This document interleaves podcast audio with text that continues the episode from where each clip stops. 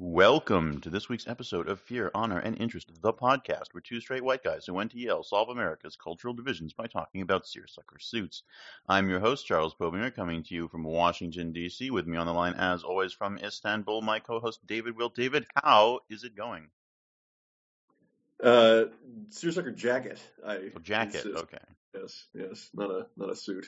Oh, Um, and I contemplated correcting you in the obstreperous frat boy um, style that we all became somewhat more familiar with or reminded of uh, a few days ago. yes, this Yeah, is, but- um, and not in the in the sense that there are no tangents. Obviously, seersucker suits are a direct line to our main subject this week, which um, Several parallel direct lines. Oh, yes. say. Absolutely. Which is going to be the Kavanaugh confirmation hearings. Um, although I will give our uh, listeners a bit of a warning on this in case anything gets choppy. David has told me there's a, a hurricane approaching Istanbul that may knock out the power at some point.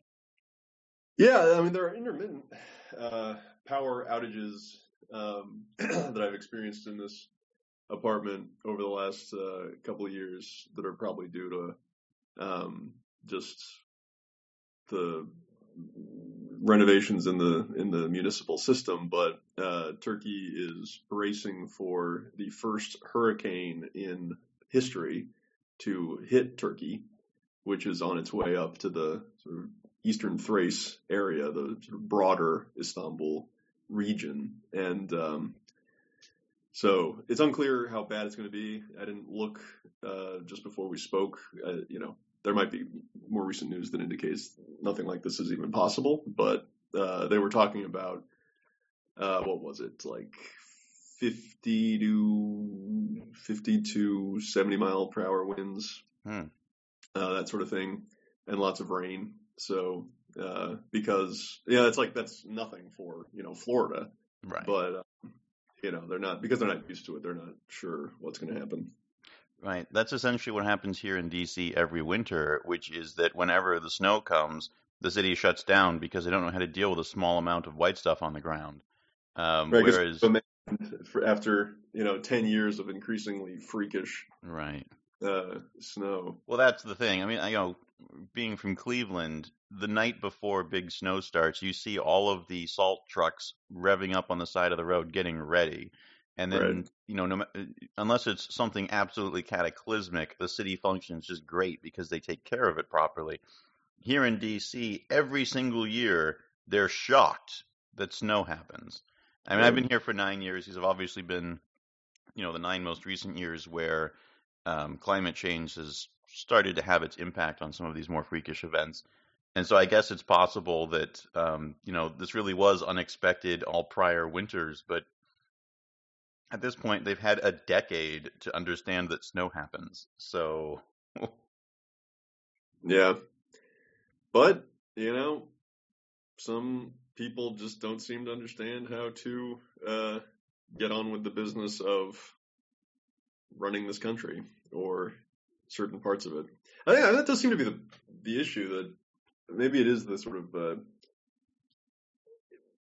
it'd be interesting. uh, There, there are there obviously must be people who um, have very well argued theories for why um, DC governance, DC municipal governments governance is not as good as it could be. I am not one of those people, so I will not. Uh, in this rare instance, I will stop myself from uh, forming an opinion of something I have no knowledge about. mm, it's But- really contrary to the theme of the show, but all Yeah. right. I, I, do have a certain amount of knowledge about uh, entitled assholes who went to Yale.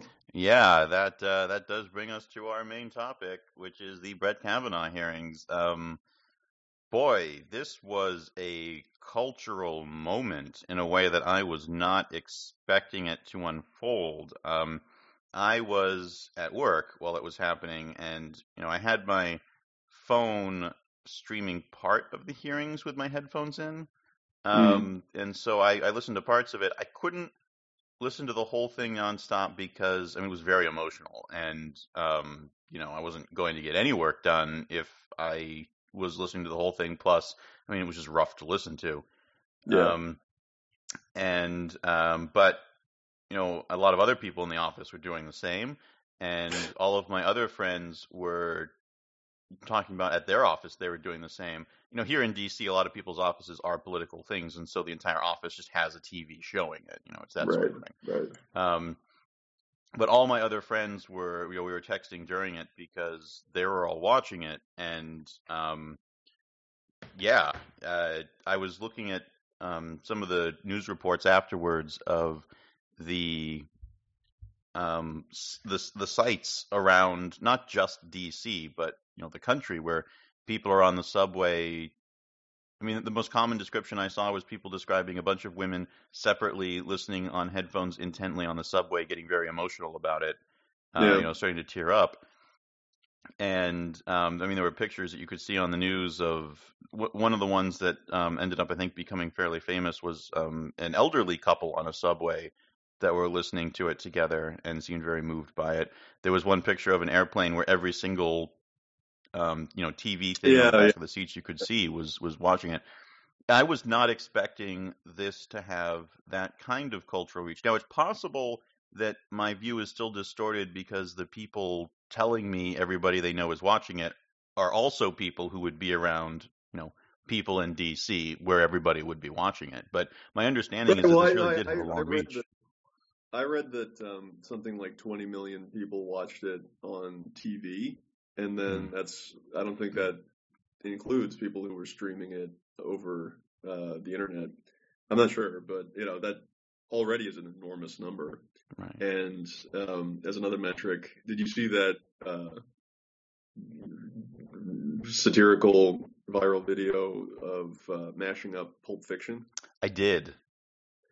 So that practically instantaneously got like 4 million views. Wow. And then over the next couple hours, I checked again to see how many views it had gotten, and it went up to uh, on the the link that like the one link that I was looking at Right. went from 4 million to uh, 8 million to 10.8 million, um, all in the course of a few hours. And um, now, of course, it's the internet, so that's you know they're going to be British and German and you know Swedish people you know watching that as well. Um, uh, South African, you know, Chinese, who, who God knows who. Um, but still, I mean, the degree of interest in the nomination is really extraordinary. It's a, this is another one of these things that it's just odd to step back and try to orient oneself and understand what is going on in the world because it's not just an American cultural moment. It's an it's a cultural moment in which the world's culture is Americanized because everybody is watching this, and um, in a sense, it's terrible because,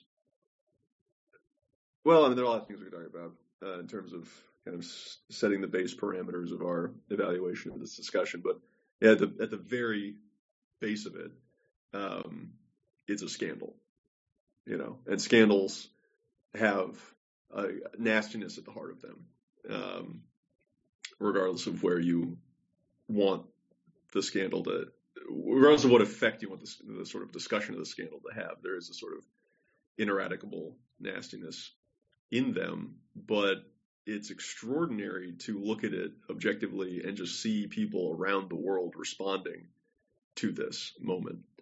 Um, but I don't know. I it, it's weird to be abroad uh, and not be able to take the the pulse at all in the way that you're describing. You know that if I could get on the Washington, if I could have gotten on the Washington Metro that evening and seen people, you know, um, that would have.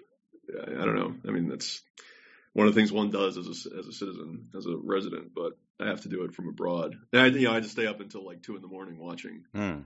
testimony.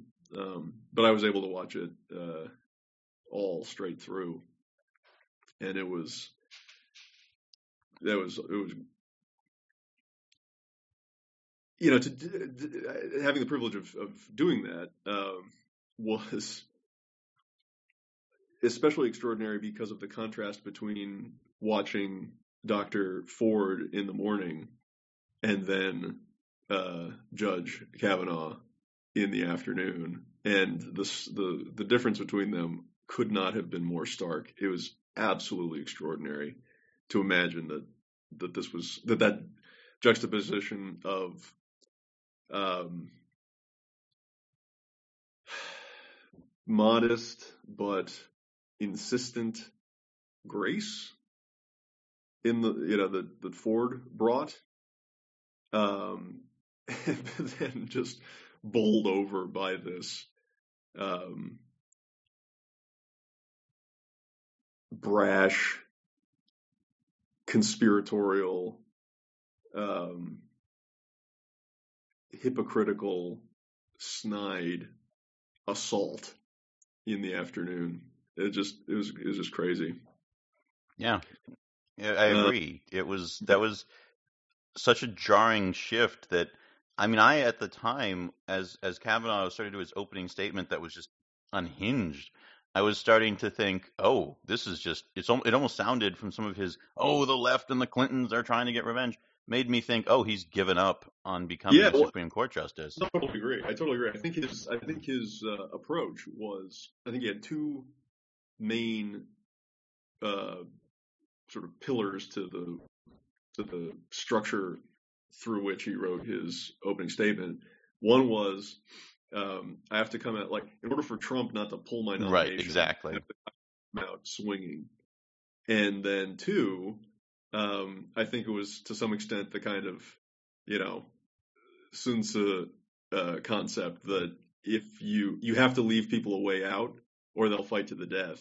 Right. And I think he said, you know, he, he basically just said like, I'm going to burn my, bri- you know, change the change the reference here, Vasco da or um, not Vasco da Gama, Cortez. know, I'm gonna yeah. to burn the ships, you know, and fight to the death here, and either win it all or or my whole life is over. And in that sense, he's right actually about.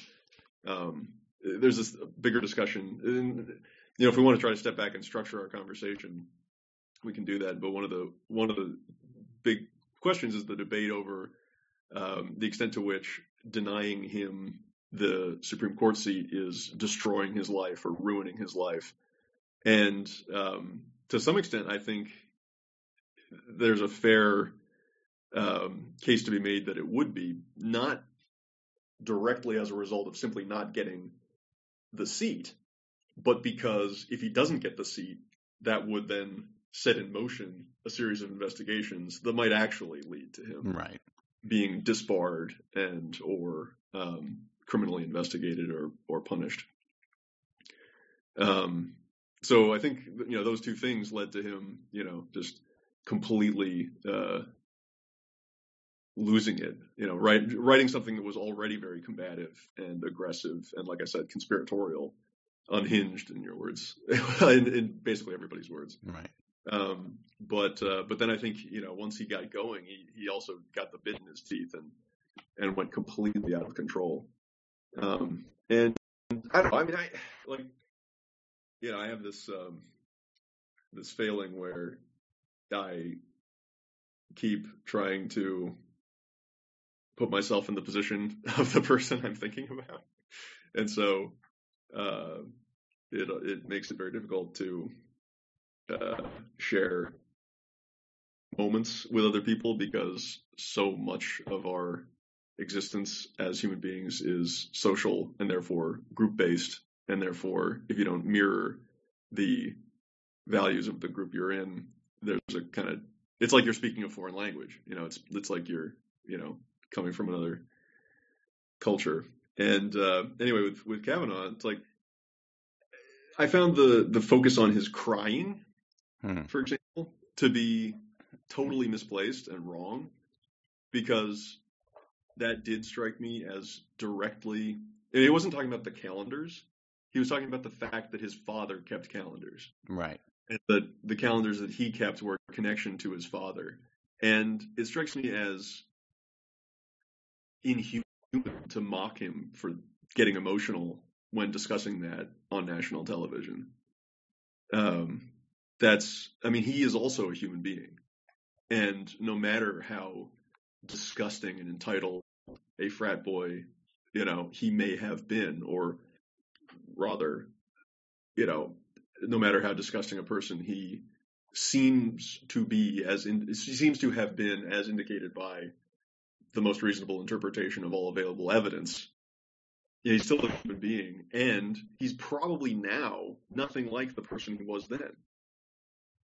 You know, that is a discussion that I think we should be able to have, even though, um, you know, or a discussion we should be able to have alongside the discussion of um, how to stoke our anger, our righteous anger at someone who refuses to apologize for the toxic, misogynistic culture that he participated in and um, and helped to continue at that time in his life.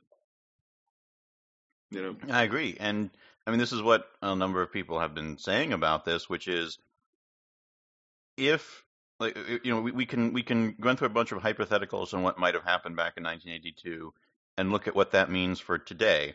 And I mean, a lot of people have just said it's possible that he was a blackout drunk who did this assault while incredibly drunk, does not remember it. Um, and you know, and and since then he's grown, become a different person. But the way he has approached denying this situation has involved what are, let's be honest, some fairly blatant lies easily contradicted by evidence from the time. He's been insisting that he didn't drink that much, and we have all of this other evidence that we've seen in his yearbook, for example, not to mention the te- the um, remarks by other people who knew him at the time that he was a massive drinker back then.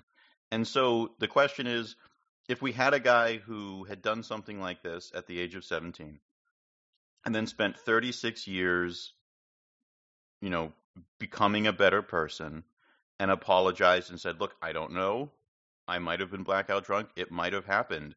And there's no reason for her to lie. So maybe we should assume that it did happen, but I'm not that person anymore and I'm sorry. That would be one thing. But instead, we have a person who is continuing to lie about a lot of the little things that are so easily disproven. It's very Trump like in that sense um, again, because you mentioned before, his his real audience is Trump, and and one of Trump's big things, Trump has always been big on. You have to deny every single charge, never give an inch on anything, be belligerent and accuse them back, just like he did.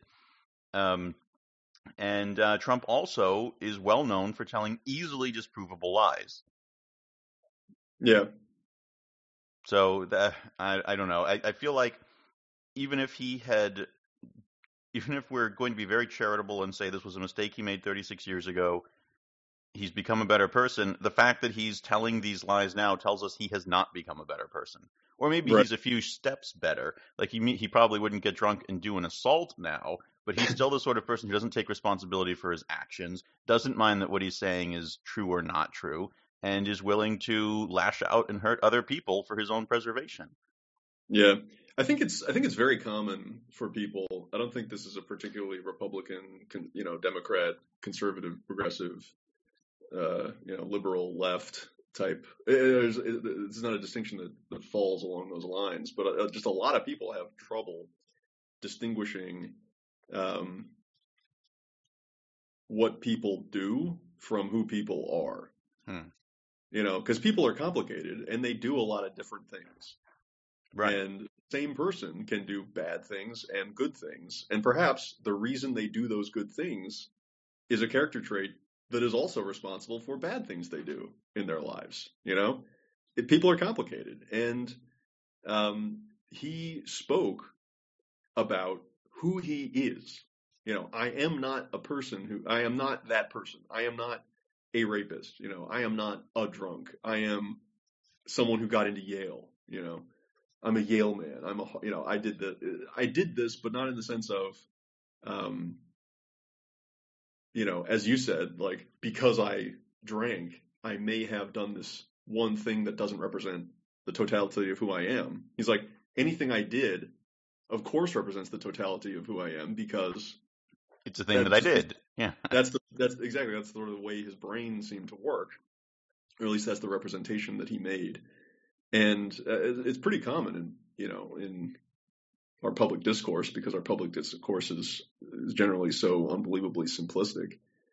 Um, but you know, again, I'm, I'm agreeing with that last thing you said that um, you know if he had said like I may have done this thing because at that time in my life I was doing various things that I'm now looking back with all the wisdom that I've learned, you know, that I've earned over the years, ashamed, you know, of of uh, this toxic joke that my teammates and I played on uh, Renata.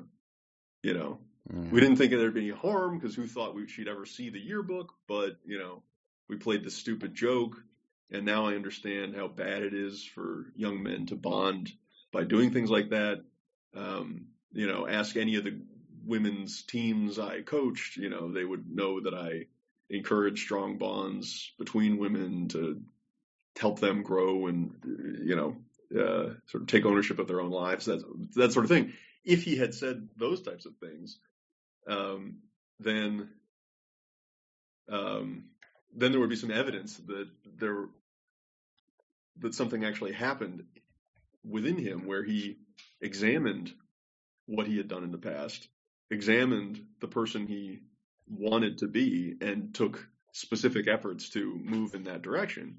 Instead, he's like, I am a good person, therefore I could never have possibly done any bad things. It's just like, how stupid do you think we are? You know? Pretty stupid. Pretty stupid, evidently.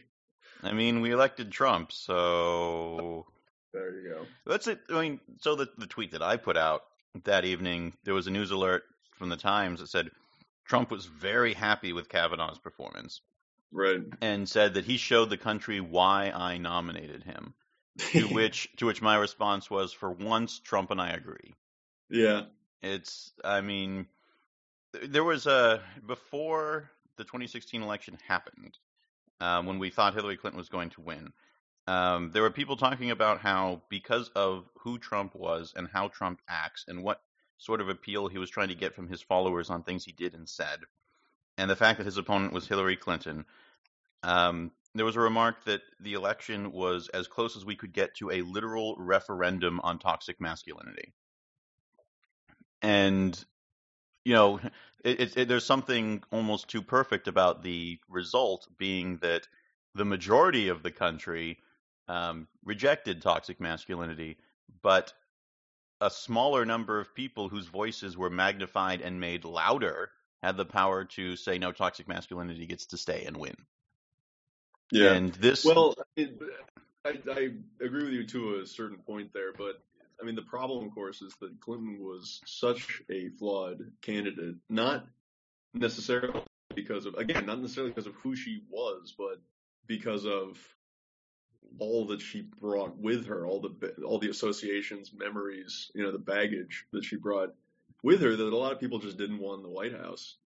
Um, that connection sort of sort of breaks down in a way that, um, you know, specifically just in this particular context, people who um, either from the left or the right, and we've discussed this before, um, were re-examining their stance towards Bill Clinton and his womanizing, and Hillary Clinton's um, role in the way that the American public uh, interacted with those issues. And it, you know, it, it, gets complicated. It's not, and I'm not making excuses or equivocations uh, here. Or I'm, I'm, sorry, I'm not trying to um, paint out, uh, sketch out some kind of equivalence between uh, Clinton and Trump, um, Bill Clinton, that is. But to some extent, this is one of the ways in which, um, you know, it's like things shouldn't have had to go this way. Things shouldn't be the way they are now. But in one respect, the fact that Bill Clinton is not in the White House allows the Democratic Party and the country as a whole to react to Trump, Roy Moore, Harvey Weinstein, uh, this whole issue in a more sane way. I agree with that. Um, of course, the, but then that gets into the stranger part that even even though it's true that she has you know stayed with Bill Clinton despite a lot of things that he's done, it still feels wrong to sort of blame her for things her husband did that were also hurtful to her. Yeah, well, that's kind of that's part of my point, though, is because you know is that if um, if Clinton were in the position of actually holding power and actually holding the pop, public spotlight, as opposed to just kind of being some a lot of people still respect and think about, but not you know, but but someone who only the Republicans are pretending is actually running the country. Um, it would just it would turn the it would turn the discussion over the political and legal uh, ramifications of our national and again global uh, turn to address this festering sore of anguish, repressed feelings of violation that women have been dealing with, um, you know, it just it would just make that much more difficult because you'd have Democrats having to kind of split hairs about about Bill Clinton. Yeah, I mean, I, I do agree with that basic principle, and something else that I want to add. There is, you know, we always have to look for silver linings in clouds. Unlike you, I would never suggest that Hillary Clinton victory followed by a Ted Cruz win would in any way, shape, or form be worse than a Donald Trump government. But um, there is something very freeing and wonderful feeling about being unshackled from all of the old Clinton scandals.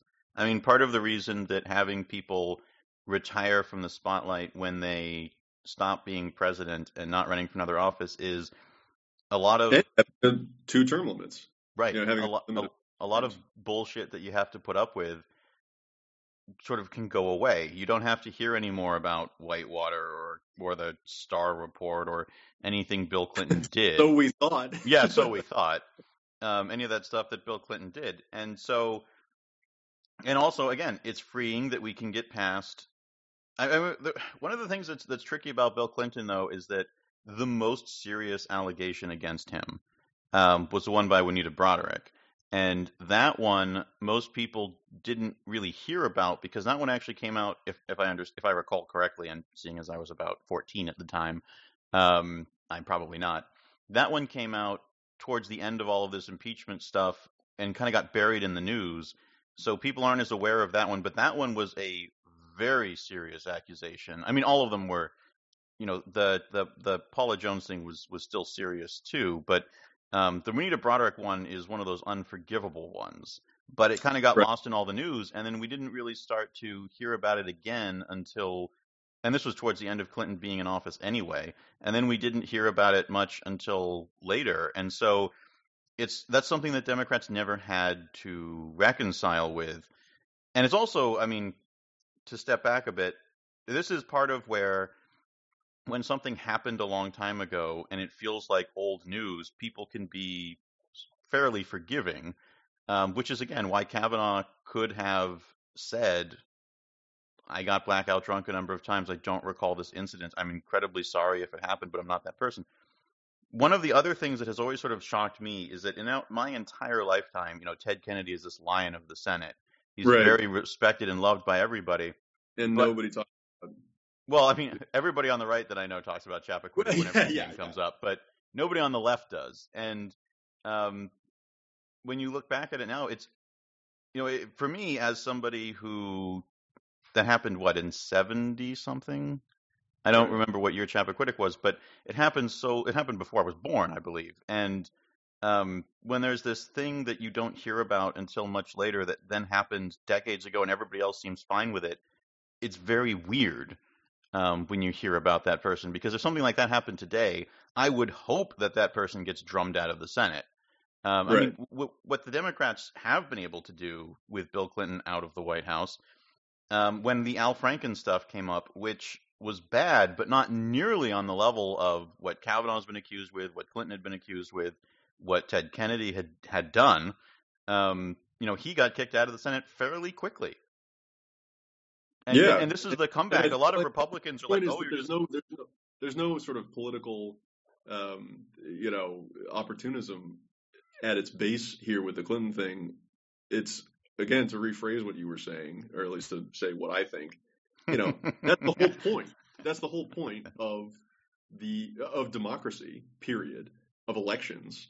Of right. You know, of the Constitution that says every four years we have an election for this office and obviously the other terms as well. Uh, and then the subsequent constitutional amendment to say, and every you know two terms, you just have to get a new president because there's it makes an automatic mechanism for clearing out the dead wood in recognition of the simple fact that our society changes over time, and it just is not worth fighting the same stupid battles. right. And if you Bill Democrat- Clinton, if Bill Clinton were on the ballot, we'd never be able to move past that because we'd always be like, "Well, we have to defend him. He's our guy. He's the one in the election."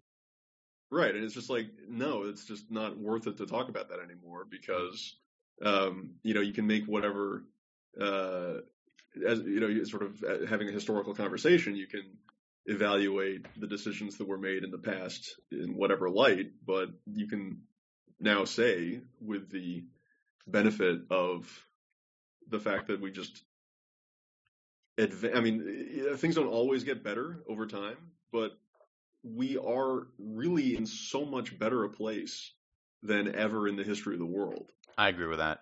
You know, in, in so many ways, and like the the bizarre paradox, of course, is that the threshold for the complete destruction of human life on the planet is much lower than it has ever been in the history of the world. Um, but but again, that's a that's a paradox. It's not. It doesn't discount the actual fact that in terms of quality of life, things are better than they've ever been for more people. Um, you know, but we have these mechanisms precisely because whether it's on the right or the left, you need to just let these people go, let these old battles go because they're not relevant anymore. You know, anyone who's talking about Bill Clinton now is only tenuously relevant.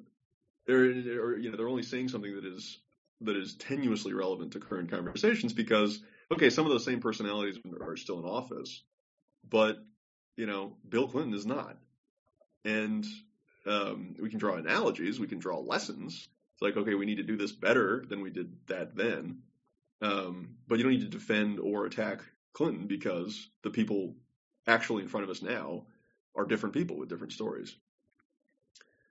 And um, yeah, And it, I mean, every time it's amazing how much I hear people saying, "Oh, well, the, the Democrats just use this stuff to go after Republicans," and um, and uh, and and they they wouldn't go after their people. And what about what about what about? But you can always point to Al Franken and say what he did is is you know less than what was accused here, and we kicked him out of the Senate. We didn't just censor him. We didn't just um, you know start ostracizing him. We kicked him out of the Senate. yeah, You know, we forced him like- out. It wasn't like, oh, you have to go for a weekend to this sensitivity training to understand what a bad thing you did. It's like, get the fuck out. Someone else can take your spot. Yeah, that's what like they actually did. When it was time to put up or shut up, they put up. And something that I mean, this is just a sense that I have. Also, also, and not uh, to put too much on this, when Trump almost won Minnesota, I mean, he he was within like half a percentage point um, of winning in Minnesota. You know, because of the inroads that he made in the Upper Midwest in general. So the fact that, um, uh, yeah, I think most Democrats could have seen relatively reliably that there would be a kind of a the pendulum will swing back. Uh, but still, it's not a decision that they, you know, it's not a decision without certain risk. And of course, um, Franken himself, when he first entered the Senate, won with like 600 votes. Yeah, So, it was very um, close. You know, the fact that they chose to elevate someone who was relatively unknown uh, in Franken's place, it, you know, it's not as though someone from Hawaii or New York uh, you know, was accused of something, and then they're like, oh, okay, yeah, there's zero chance ever that a Republican would have this seat. It's like there was a Republican in that seat, you know, when he entered the Senate. Right. He upset an incumbent. And this is all happening, which means there has to be a replacement election during a year where they're so close to possible control of the Senate, but it's still going to be so hard. And yeah. and and the fact that the Democrats were willing to do that because of this important principle of accepting that this stuff is unacceptable. I mean, that's that is a big deal, and to pretend that they didn't do that or that didn't happen is absurd. Now, the other um, response that, that Republicans have had to use for their whataboutism during this Kavanaugh stuff is, well, what about Keith Ellison? Um, I don't know if you're familiar with the charges against him, but he has his ex girlfriend who's made some very serious claims. Um, and uh, yeah, I mean, I, I, I read the story about that uh, when it broke, and or I think a week after it broke because I somehow missed the original one. But you know, I read about that and I was horrified and shocked that he was still even in the house at this point. Um, yeah, I agree. I agree. I mean, I think the thing is that we, and there's a broader discussion here again in terms of stepping back to try to maybe structure our conversation. Um, one of the things we've danced around is this topic of uh, what is the process by which it's like, do we have new rules for evaluating these claims? And then do we have a new system for punishing people for things that either um, are disputed and would not uh, meet a criminal standard of evidence, you know, beyond a reasonable doubt. Um, and then whether or not we do, do we have a sort of established system for people to go through a process to be uh, redeemed to society? you know, we were we, we were sort of alluding to this uh, between the lines, talking about you know Kavanaugh effectively saying, "Yes, I I probably did that, but look at the sum total of my life. I'm clearly a different person. I'm clearly doing good. I'm you know I'm I'm a public servant. I'm doing good for my country. Of course, liberals wouldn't think that that's true, but right. it's a political distinction, not uh, a sort of public good distinction. And um, you know, the that I mean that is a question we have to answer. Um, but uh, but in the moment, right now, you know, shooting from the hip in this in this moment that uh, that needed to come and needs to be taken seriously. It just doesn't seem. I mean, I, I, I don't think there's been a case. There has not been a case yet where the smoke did not show fire you know? Hmm. Um, like, it just seems like, I mean, we, we just haven't gotten to that point yet. And until we do, like, why, you know, uh, why turn off the alarm for Keith Ellison? Right.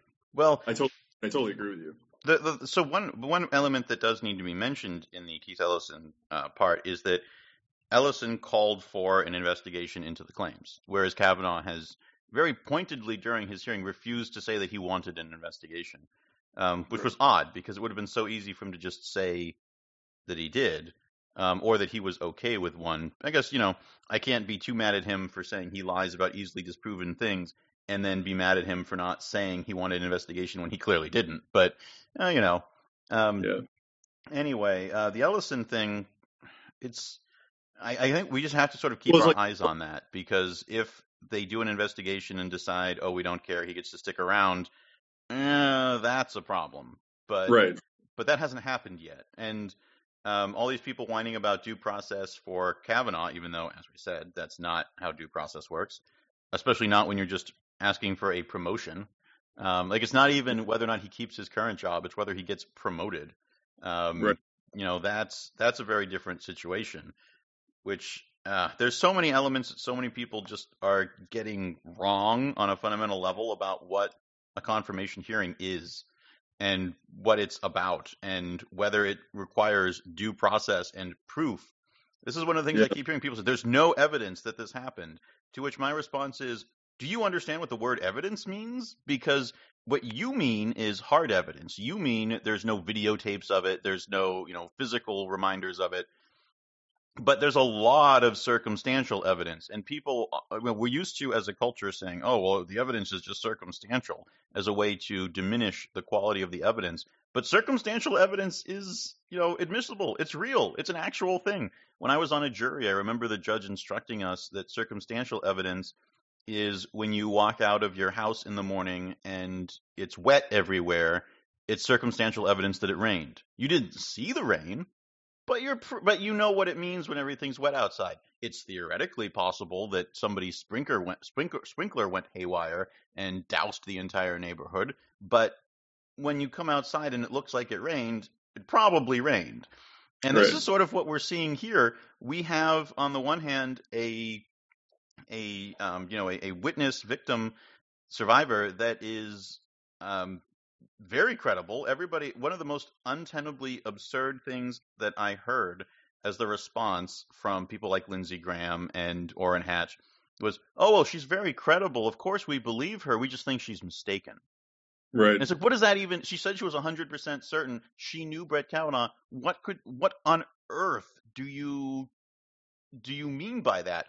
It, it sounds like what they're really saying is they're trying to say we just think she's a hysterical, crazy woman who's delusional and and and and so forth. But they know they can't say that anymore, uh, Right. and so they're trying to say, well, she's mistaken instead of saying, but she's crazy. And because because they're also in a bit of a bind because her testimony was so powerful and so credible that you can't say, well, she's a liar.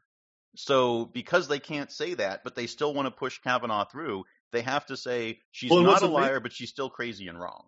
And what's amazing about this is not only just the, the un, I mean, still unbelievable bad faith in which they're entering the investigations. Where, for example, Grassley says, "We don't need an FBI investigation because we can investigate. The committee can investigate this." And so the Democrats are like, "All right, let's, as a committee, investigate this by getting these other people Right. in here, you know, and establishing timelines." And he's like, "No, no, no, of course not. That's not necessary." It's like, okay, you can't have it both ways. I mean, obviously they are trying to, but um, and they will have it both ways unless the people punish them for this. But you know, so that's just one example. But another is you know, to deflect from precisely what you're describing. They brought in this executioner, this hired hand. You know, this um, uh, Mitchell was it? Uh, Rachel Rachel Mitchell. uh, prosecutor from uh, Arizona. And what's amazing is that you know all the pun- all the headlines that I saw from pundits were saying you know t- disaster. She did a terrible job. What they mean was she was actually approaching this as a professional Right, that was my reaction. to determine Thank you. what Thank you. actually happened. And so when she was asking um, Ford, I felt a little bad for Ford because Ford was having to think, you know, okay, did this happen this way? You know, um, you know, how close was this to the house? You know, was this house close to the country club? Blah blah blah. Um, but you know, the questions were all in good faith. I mean, they struck me as clearly, obviously, all in good faith. You know, and she went through them. And then, of course, uh, you know, the first two or three of the Republicans on the, uh, you know, when it went to Kavanaugh, um, all, again deferred time to the prosecutor. And then when it became clear that she was also going to be professional and actually Right. attempt to get to the bottom of where he was that summer, you know, that's when Lindsey Graham stepped in with his unbelievable display. Although I, even that, even that, I say unbelievable. I was stunned. I was I was stunned when I when I saw it. But um, you know, I can believe because Graham is a weird guy. He's in a weird position because he really did do very dangerous things for a person in his position. I mean, as a senator from South Carolina, he tried to be a bipartisan. He tried to do lots of bipartisan things. Um, you know, and you can, um, I mean, you can always kind of always kind of assume a cynical motive behind everything, but the the fact of the matter is he ran risks that other Republicans have not, um, and it strikes me as totally totally plausible that he was genuinely hurt Hmm. by the I mean, because he said, you know, I voted for Sotomayor and Kagan. You Yeah. know, and you can't. I mean, as a Democrat watching that, you know, no, none of the Democrats on that committee could have said anything. About that because it's just it's just a fact. Well, there is one thing they could say about that, which is that he did not object to what happened to Merrick Garland. Yeah. Okay. No Republican senator yes, was opposed to what happened to Merrick Garland. They could have changed No, things if yeah. they wanted to. No, that's absolutely, absolutely. Um, but where I'm going with this is that uh, you know he had a certain amount of skin in the game, and it's at some level kind of understandable that he would have this um, feeling of kind of being spurned. But at the same time, if if even if you could extend him that much benefit of the doubt, or you know that much sort of a, of a charitable interpretation of his behavior, it's Stockholm syndrome Right. because you know you know the story here is not that democrats have you know refused to meet him halfway it's that he never had any of the other republicans behind his back i mean that's a bit of an exaggeration well, just McCain. He had McCain, and now McCain McCain. is gone. Right and and the issue is he had the tea party you know uh and the koch brothers and sheldon adelson you know club for growth uh, grover norquist all these people who were just narrowing the possibility of any cooperation, but they were doing it from the right. And so, to the extent to which he's boxed in, and the extent to which he had any sincerity in his sort of howl of anguish for bipartisanship, um, you know, he was he was howling at the wrong side. I agree. I, I, this actually something it reminds me of a lot is John Boehner because I remember when John Boehner was speaker, and he would get really righteously furious at the Democrats for things that weren't working and were going were going wrong. And at the time, I was looking at that and sort of rolling my eyes because my reaction was the reason this stuff is actually going so badly is because of the crazy people in your caucus, not the Democrats. And, and and the fact that he would lash out so hard at the Democrats for this was really infuriating to me. And then, sure enough, as soon as he retires, he starts talking about how it was really his caucus that was the problem. Yeah, And that's kind of how I feel about some of this Lindsey Graham stuff. And uh, anyway, so we're closing. but actually, in- just well on this on this note though, I want to say, um, you know, because a lot of people have been very upset, and um, a lot of my friends have expressed a lot of um, anguish and and feeling of kind of impending disaster, and oh my God, America's going down the tubes. Um, but I have, for the last week or so, felt very differently, and I'm aware of again, this, you know, there's sort of a privilege here, and a lot of people who feel a lot more vulnerable. Um, can, I, you know, I absolutely respect the, you know, any criticism of what I'm about to say coming from a kind of like, well, you don't have skin in the game, you know, perspective. But what I what I see is the pell mell chaos of democracy in full flux, and it's agonizing and horrific at times, but encapsulated for me, or yeah, the encapsulation of of what I saw for me was those two women who cornered Flake in the Yes. elevator, and by all appearances, you know, are the reason we're having this FBI investigation. yes, absolutely. I mean, it, you know, it didn't seem like Collins and Murkowski were willing to take the heat that they did on the ACA vote um, this time around until Flake gave them cover. I mean, that's what it looks like. And if that is true, it, I mean, you know, he, he had no, there was no glimmer that he was going to do this until those two women um, accosted him. And, and that's the thing is like, you know, that's what the Tea Party did. They got in the faces of their representatives. They made them afraid of town halls. And that changed their behavior. That changed their votes. That changed policy over the last eight years. And now, you know, um, again, it, it, I, I said it a minute ago. Um, it shouldn't have been this way. It shouldn't have had to be this way. Um, but it is this way. And the response is, uh, you know, women who are enraged by Donald Trump are telling each other their stories. They're telling everyone their stories. You know, women are hearing those stories in the national conversation and realizing, you know, and realizing me too. And men are starting to wake up and stand up um, alongside them.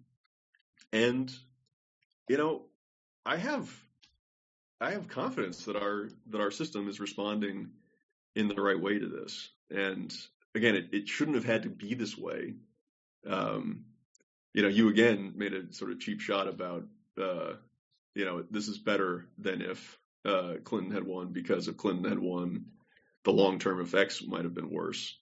Um, you know, I did everything I could to prevent that outcome. You know, it, it sh- we should not be in the position we're in, but we are. And what happens now? You know, what happens now is people are standing up and fighting, and I'm I'm very encouraged. I agree with a lot of that. We're running. We're into the last ten minutes here. Um, this is such a massive topic, just everything we're talking about here. Um, so I'm sure next week we'll be talking about it as well, um, because uh, for those of you, in, uh, hopefully I'll get this posted nice and quickly, but we're recording this on Sunday, September 30th, and we're at the point here where we've we're just a couple days removed from um, Dr. Ford's incredibly moving testimony, and we're at the point where the very next day there was so much so such a reaction to the craziness of what Kavanaugh did and um, the contrast with how amazing Ford's testimony was um, that I mean, I really was starting to think, wow, this is this is something amazing is going to happen here.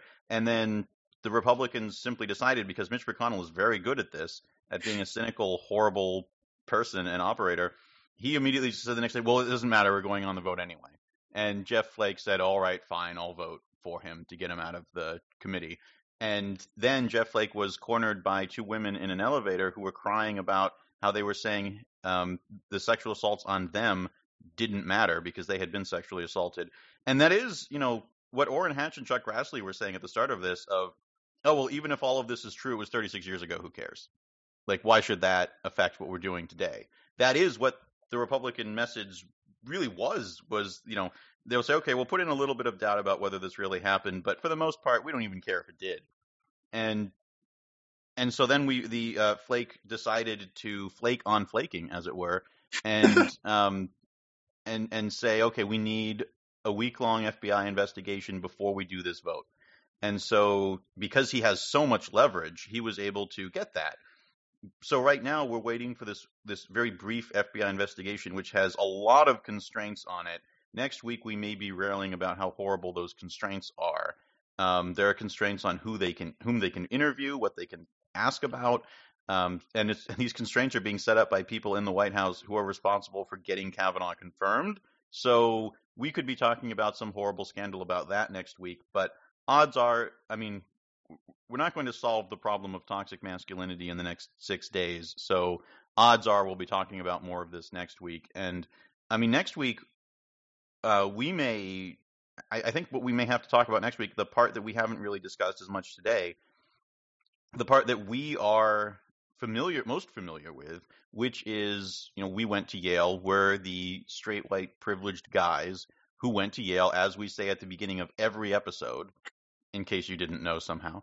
Um, and we can probably speak to a few of the things he talked about for that and a few of the things that we saw. I mean, when all of this came out and they mentioned that he was in Delta Kappa Epsilon, I mean, yeah, yeah. You can't, you guys can't see this, but David just dropped his head as soon as I said that.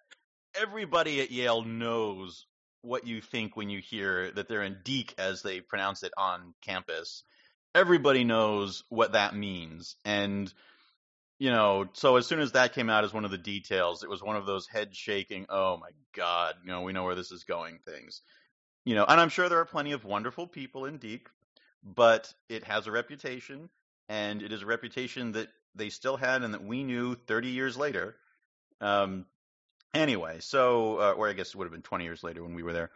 But anyway, so that's one element to get to here. But what I want to use our last 10 minutes to sort of briefly touch on that we may have to go into again in more discussion next time because there's so many facets to all of this is that um, to me, you know, and to everybody, everybody said, okay, Dr. Ford is a very credible witness. And they say this in part because if she's acting, she is the greatest actress in the world. Like, I saw what was happening there. There was you know, the moment she said she was talking about the memories that you don't forget because she's a psychology professor and she was discussing how norepinephrine works in the hippocampus during traumatic events. She's literally schooling these senators on brain chemistry while talking about her traumatic experience that is clearly uncomfortable for her and, you know, not on the verge of tears, but very, you know, shaken. This is an amazing person. And she does all of that.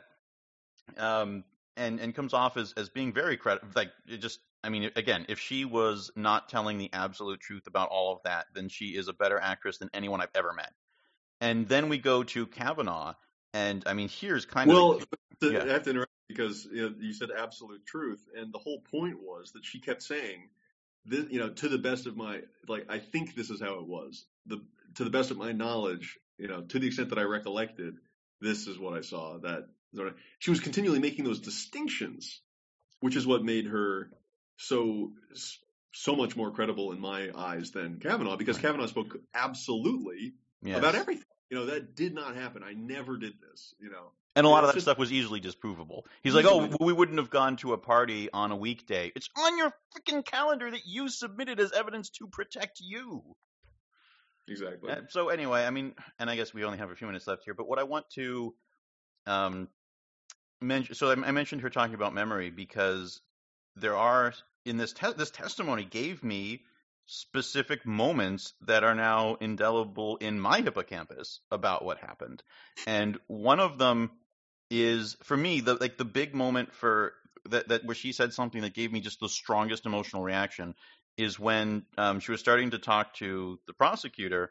Where again, I completely agree with David's view that what happened was they brought a professional prosecutor in, and the professional prosecutor acted like a professional and not a partisan, and that's why people thought she did a bad job because she was doing her real job. But anyway, um, she said the exact wording I believe was something, I've never been questioned by a prosecutor before, but I'll do my best. And the way she said that, the way she said I'll do my best, I mean, it just hit me like a gut punch of here is a person who is so emotionally affected by everything that's going on right now. And what she's thinking about is how do I do what's right? You know, how do I do this properly and, you know, and help everybody? And that moment just, and the way she said it, and the way there was a bit of a lump in her throat while she said it, that is just the moment that I keep coming back to in my mind. And the moment of the Kavanaugh hearings before this point, before Kavanaugh, you know, before the allegations came out, the moment that is indelible in my hippocampus from that is a moment that John Oliver made fun of on his show. So many of you may have seen this. It was when he was talking about the hearing and he showed clips of what the Republican senators on the committee were asking him. And it was demonstrating how inane their questions were and how they just wanted to rubber stamp this thing and move on. And one of the one of the senators was saying, I can't remember which one it was, was saying um, what they what they wanted to talk about. I know it wasn't one of the ones that I would recognize by sight, um, because I remember the image of the scene. He was saying his question was about the type of sharpie that Kavanaugh uses to sign his opinions and it was just like, oh, I noticed you use this type of sharpie. Why do you go for that one? And then like having this big laugh about what type of pen to use to sign your opinions, and it's like this is a monumental decision that they have to make, and that's how seriously they took it. Is to ask that question, and now when you think about that question being the question that you use your time to ask, and then they cut to this thing on Thursday. We've got this five minute segment that is constraining things. And it's just infuriating to think about those two moments together of the person who's trying her best to do what's right and a person who just doesn't give a shit. And I mean, that just made me so mad. Yeah, I, I hear you, but I'm going to introduce, I think, a discordant note here towards the end. You're uh, permitted. But, um, you know, I think that you, I, I hear what you're saying, and I, I don't disagree with your perception there but um, I think that you cannot give Ford credit for being brave in that way, you know, for for tremulous voice, you know, and everything, um, and at the same time criticize Kavanaugh for being angry. Hmm. Both both are emotional displays that, as adults, speaking in public, you know, we should just evaluate on a scale of are they speaking in a controlled, measured way or not. And you can say maybe that Kavanaugh would have, you know, maybe he has more experience and he should be held to a higher standard. Um, but to me, it's just like, you know, because the thing is that Kavanaugh, I believe, was performing, and right. he was performing that anger. Um, I don't, I don't believe that Ford was performing that poor little girl, you know, oh, you need, I need to be protected. You need to believe me because I'm weak. But other people might think that. And that's part of the whole story. I mean, that's the whole that's the whole game, right? I mean, like, why are women not believed? Why are what they why is what they say not trusted? And I think pe- some people um, assume that they're being deceived by that sort of display of weakness. And um, I'm not saying that's what happened at all, because again, I thought she was extremely credible for a variety of reasons. Um, but I just, you know, I think uh, it hurts to have to say this, but I think it, you have to be fair. I mean, you have to. I actually do agree with that, um, despite what it may sound like from what I've just said.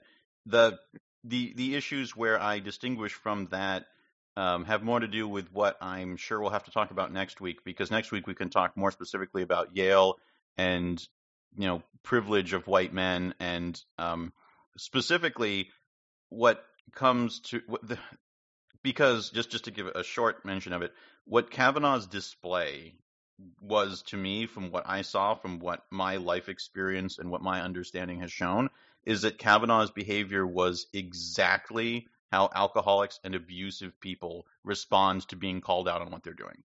And who, how students who are bullshitting on a paper try, you know, respond to actual questions. Right. I mean, it's uh, I I have been fortunate enough not to have to deal with um, uh, I've had very little, if any, uh, experience with abusive people in my life. And we're all, and, and we can all be abusive on a scale. So I've seen some individual things that abusers do that people I know who are generally very nice have on occasion done. Um, but from, especially from the stories I have heard from my friends who have really dealt with abusive people, what Kavanaugh did in his testimony was exactly that. It was yeah. that refusal to accept any blame for anything, that insistence that he is absolutely perfect. He's a choir boy. He would have been going to church, and it's so obvious. Why would I even put it on my calendar? And the refusal to acknowledge things that were clearly there. The thing about Renate was so obvious and so clear, and he so obviously lied about it that it's just insane. And you might think, why would anyone lie about something so easily disproven? But as we've seen with Donald Trump, that's kind of what the narcissists and the abusers do. They refuse to ever accept on their own part anything that might make them look like someone who isn't perfect.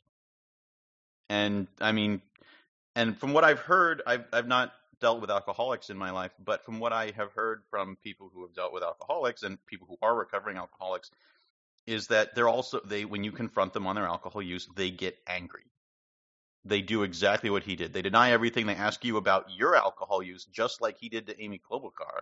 Um, right after she had talked about her father's struggle with alcoholism. I mean, that was a moment that even he apologized for after the break. Um, I don't know. It just everything Kavanaugh did was nothing but a series of red flags to me, and that's something I guess we'll have to talk more about next week. Uh, David, any last words before we sign off?